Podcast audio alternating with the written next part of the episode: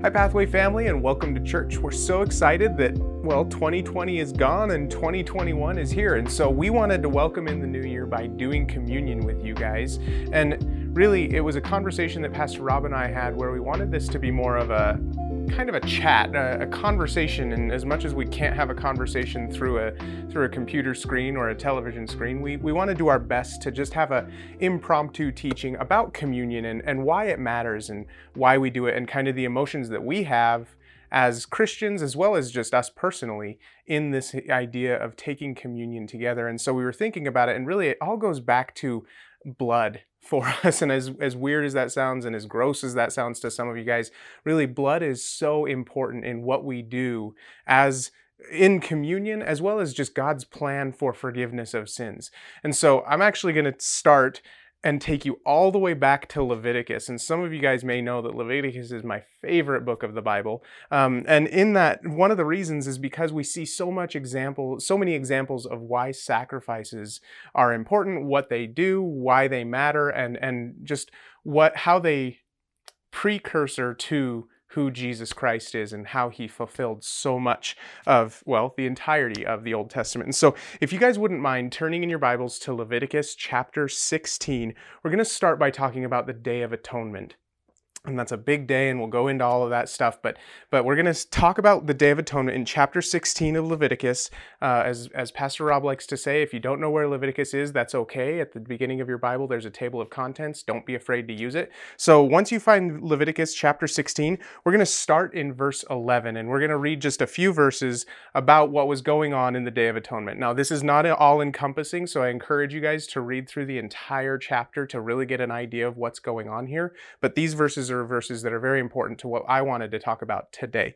So let's read in uh, chapter 16, starting in verse 11 of Leviticus says, And Aaron shall bring the bull of the sin offering, which is for himself, and make atonement for himself and for his house, and shall kill the bull as the sin offering, which is for himself.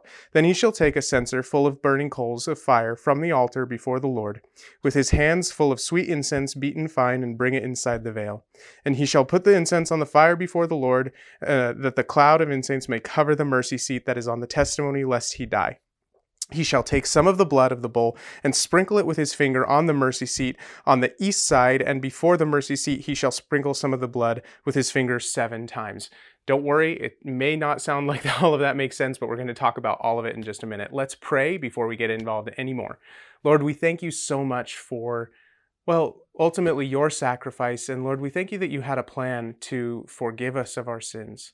Lord, to take us from a complete uh, detrimental state and into a state of life and and Lord into a state of unity with you and we thank you for that. As we talk about this today I pray that you would just have your hand on this conversation and that we would be encouraged by what you have to say to us and what you have to teach to us today.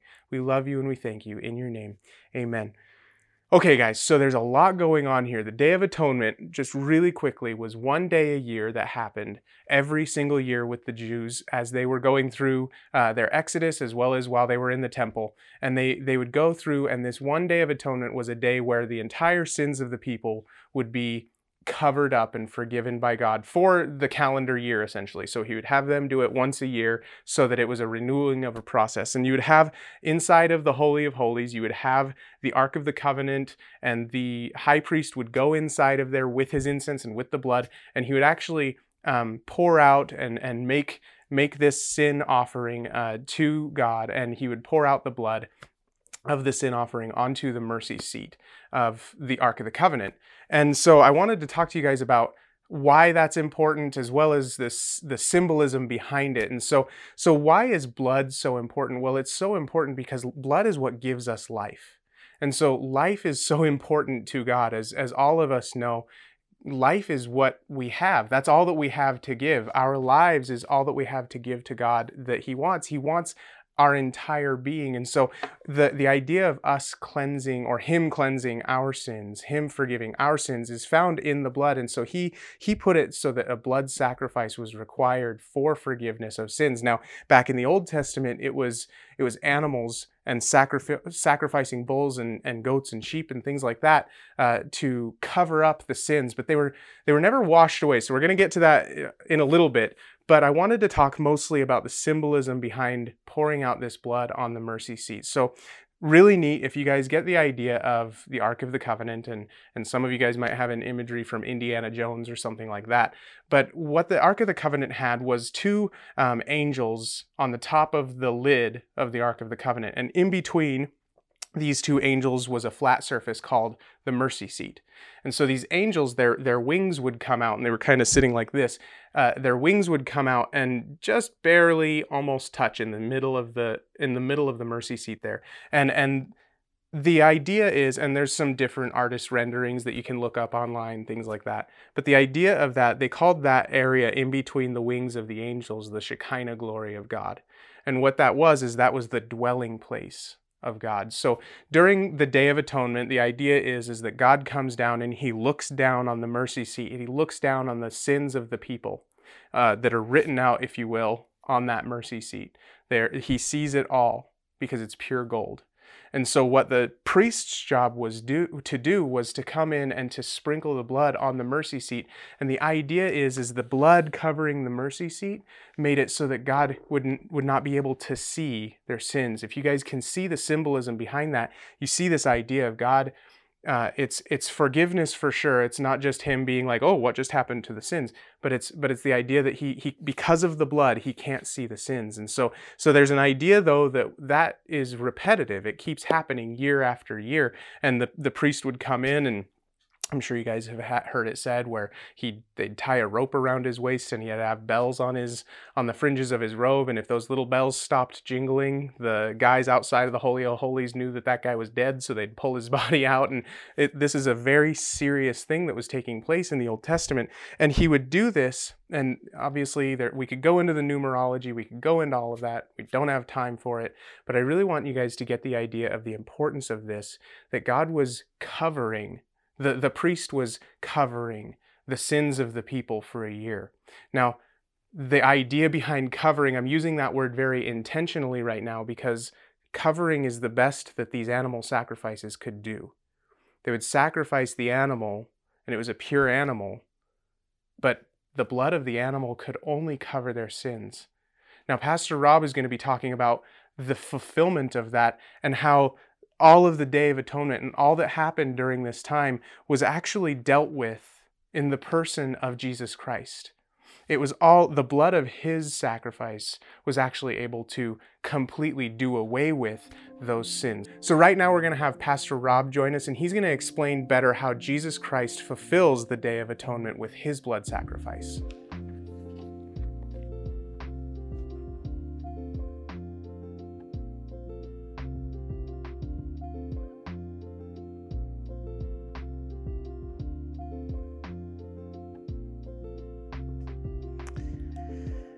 So, what is the ability of the atonement? In other words, what can it do? What, the, what is the shedding of blood actually able to accomplish? It brings us to our most important feature of the atonement. Pastor Andrew was telling you kind of what the atonement um, sacrifice really was. But the most important feature of the atonement, especially as we're talking about moving into the New Testament and understanding atonement a little bit more, is that it actually has the ability to remove sin by the shedding of blood. Here's what I mean Hebrews chapter 9, verse 13 and 14 say this The blood of the goats and the bulls and the ashes of the heifer sprinkled on those who are ceremonially unclean sanctify them so that they are outwardly clean. How much more then will the blood of Christ, who through the eternal Spirit offered himself unblemished to God, cleanse our consciences from acts that lead to death so that we may serve the living God. And so the contrast here is that the animal sacrifice is clean on the outside, but that Jesus' sacrifice actually clean on the inside and the outside. It's all encompassing, it's complete. And so there is the important feature here that gets talked about is actually the full removal of sin. And the use of blood is emphasized again in verses 19 to 22. When Moses had proclaimed every command of the law to all the people, he took the blood of calves together with water, scarlet wool, and branches of hyssop, and sprinkled the scroll and all the people. And he said, This is the blood of the covenant which God has commanded you to keep. In the same way, he sprinkled with the blood both the tabernacle and everything used in its ceremonies. In fact, the law requires that nearly everything be cleansed with blood, and without the shedding of blood, there is no, ready? Forgiveness. Without the shedding of blood, there is no forgiveness. And so the question you may want to ask is, how does blood cleanse a sinner and, and make an atonement for their sins? Like to find the answer, I think actually we really have to go further back in time, all the way back to the beginning in Genesis chapter 4, verse 9 and 10. Now, for a lot of you, and myself included, this is a fairly familiar story. But there's something that takes place within the context of the story that kind of sets the scene for uh, the value of blood. Here's what I mean. In verse 9, it says, The Lord said to Cain, you remember Cain, the firstborn son of uh, Adam and Eve, Where is your brother Abel? I don't know, he replied. Am I my brother's keeper? And the Lord said, What have you done? Listen, your brother's blood cries out to me from the ground. Now, what just happened previous to this is that uh, Cain brought a sacrifice to the Lord, Abel brought a sacrifice to the Lord, and Cain's sacrifice wasn't accepted. And there was some kind of conflict between uh, Cain and Abel that caused Cain, well, to kill his brother. And we're not told exactly what the conflict was. We just know that Cain raged against his brother and he took his brother's life. And so in this particular passage, God here says that the blood was shed when Cain killed Abel, and Abel, uh, his blood cried out to the Lord concerning the sin that Cain had just committed. Abel's life had been drained out of him as his blood was shed. And this is where we get this symbol of blood meaning life. That blood is a symbol of life. It actually gets further uh, into the whole narrative of the scriptures where the symbolism of the blood for life is confirmed when God speaks to Noah in Genesis 9, verse 4. He says, But you must not eat meat that has lifeblood still in it. And it's only because blood stands for life that it's able to make atonement for sin. And whenever blood was shed in any animal sacrifice, the blood stood for the life, and it was yielded up in death because of sin. So, blood is important throughout the scriptures, and especially as we talk about atonement, and here as we want to look forward into the fulfillment of atonement. Despite all this, we've got to realize that the blood of animals like bulls and sheep and dove and goats, they're only symbolic of making atonement for man's sin. Hebrews 10:4 actually puts it this way. He says, "It is impossible for the blood of bulls and goats to take away sin." Impossible to fully take away sin. And, and it's because these are only animals. They're not men. In reality, only the blood of a man can atone for man's sin. And all of these animal sacrifices were only intended to point to the coming sacrifice of the one man who could make sacrifice for all, and that's Jesus. It is his blood that has actually made full atonement for all of man's sin. And when he shed his blood at the cross of Calvary, our Lord Jesus fulfilled what was anticipated by every animal sacrifice that had ever been made in Israel in, in Hebrews 9:15. For this reason, Christ is the mediator of a new covenant, that those who are called may receive the promise of eternal inheritance, now that he has died as a ransom to set free from the sins committed under the first covenant. And so by sacrificing himself, Jesus not only paid for the sins of all those who were under the Old Testament covenant, but also for those who are now under this New Testament covenant that was present. And so from now from now, his sacrifice made complete atonement for all the sins that have already been committed and all the sins that will be committed. Hebrews 10, uh, 12 to 14 says, But when this high priest had offered for all time one sacrifice for sins, he sat down at the right hand of God. And since that time, he waits for his enemies to be made his footstool. For by one sacrifice, he had made perfect forever those who are being made holy. And so, what a perfect and complete atonement that Jesus actually makes on our behalf. And, and I believe that it stirs us, or at least it should stir us, uh, to, towards doing three things. And I want you to notice um, a series of let us in verses 22 to 24 of Hebrews 10. And so this is talking about our response to the atonement. Three parts that I think are kind of the directives that we have. And the first one would be the, this part of regarding God. Since Christ has now cleansed us of all our sins and opened up a way for us to enter into God's holiness, we must enter in and enjoy that intimate, close relationship and fellowship with God. In Hebrews chapter 10, verse 19 and 22. Therefore, brothers and sisters, since we have confidence to enter the most holy place by the blood of Jesus, by a new and living way opened up to us through the curtain that is his body, and since we have a great priest over the house of God, let us draw near to God with sincere heart and with the full assurance that faith brings, having our hearts sprinkled, hear that? Sprinkled, and cleanse us from all guilty conscience and having our bodies washed with pure water.